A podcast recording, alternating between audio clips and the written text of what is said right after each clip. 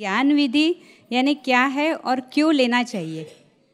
आत्मा का ज्ञान बिना मोक्ष नहीं है यह कैसे हो सकता है? यानी एग्जैक्टली ज्ञान विधि में क्या प्रोसेस होती है इसे नहीं आत्मा का ज्ञान बिना मोक्ष नहीं हो सकता उसका मतलब क्या है कि हम जो संसार में मानते हैं कि मैं ही नम्रता हूँ इनकी वाइफ हूँ इनकी बेटी हूँ इनकी मम्मी हूँ यह क्या सब सच्चा है? नहीं। अभी यही मानना उसी से संसार में रहते हैं हम। तो ये संसार में रिलेटिव है। Relative all this relative are temporary adjustment तो टेम्पररी में रह के हम संसार में या तो हम सुखी होएँगे बहुत तो। पैसा कमाएँगे, अच्छे माँ बाप मिले, अच्छे हस्बैंड मिले, अच्छे बेटे मिले, हम सुखी होंगे पर ये सुख भी एक आध एक्सपायर्ड हो गया तो वापस दुख हो जाएगा। धंधे में लॉस आ गया तो वापस दुख हो जाएगा। तो यहाँ जो भी हम रिलेटिव चीज़ों से सुखी होना चाहते हैं रिलेटिव चीज़ भी टेम्पररी है, उसका सुख भी टेम्पररी है। तो इस संसार में परमानेंट हैप्पीनेस कहाँ से मिलेगी, कैसे मिलेगी? तो क्या आत्मा खुद ही परमानेंट है? खुद का स्वरूप है। खुद सचमुच नम्रता नहीं, नम्रता तो शरीर का नाम है।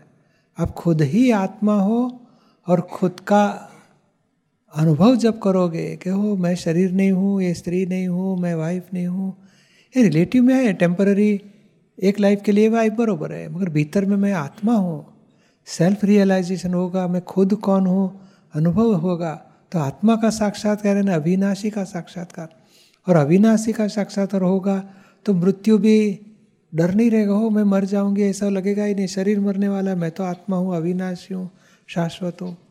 तो ऐसा अनुभव होगा तो आत्मा साक्षात्कार हुआ बोला जाता है, और ऐसा आत्मा का ज्ञान होगा तो मोक्ष होके ही रहेगा। मोक्ष यानी परमानेंट हैप्पीनेस। ये संसार में जो भी प्रकार के सुख है वो टेम्पररी है कि परमानेंट है? टेम्पररी तो उसके इस संसार में जो भी दुख आते हैं टेम्पररी सुख आते वो भी टेम्पररी तो सच्चा परमानेंट हैप्पीनेस कहाँ से मिलेगा? तो क्या आत्मा में से? तो आत्मा परमानेंट है उसका हैप्पीनेस भी परमानेंट है। तो है परमानेंट हैप्पीनेस उसका नाम मोक्ष। ये सुख है दुख है वो सब रिलेटिव टेम्पररी है। वो संसार में है ही है। उससे यही संसार रहेगा वाइफ हस्बैंड माँ बाप बच्चे पैसे नौकरी धंधा। फिर भी तमाम दुखों से मुक्ति वो फ़र्स्ट स्टेज का मोक्ष है। और परमानेंट हैप्पीनेस में रहना वो अल्टीमेट मोक्ष है। लेकिन तो मोक्ष आत्मा का अनंत सुख में आ गए तब मोक्ष बोला जाता है। और वो प्राप्त करने के लिए ज्ञान विधि है। स्कूल में डॉक्टर होना है इंजीनियर होना है तो उसको पढ़ाई की विधि करनी पड़ती है। कितना ग्यारह पंद्रह साल पढ़ाई करना पड़ता है। तो यहाँ ज्ञान विधि है। दो ही घंटे में होता है।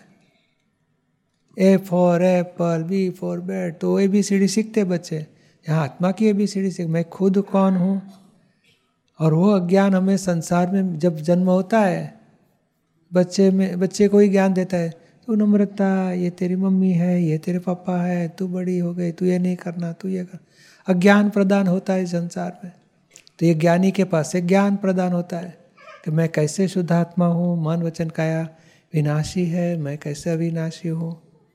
तो पाँच, एक घंटे में आत्मा और अनात्मा में भेद ज्ञान लाइन ऑफ़ डिमार्केशन बना देते हैं कि ये रिलेटिव है, सब विनाशी है, आप रियल हो, अविनाशी हो। Line of demarcation between relative and real, वो एक घंटे में मिल जाता है। और दूसरे घंटे में आत्मा में रह के बाकी रहा व्यवहार?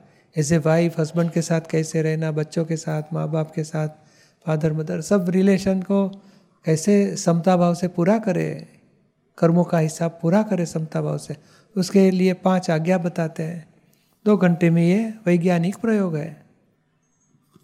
और इसी को ही अक्रम मार्ग कहा जाता है कि आप दो ही घंटे में आत्मा का साक्षात्कार पा सकते हो। कृपा से ही। तो क्या ज्ञान, ज्ञानी की कृपा बिना नहीं हो सकता ये?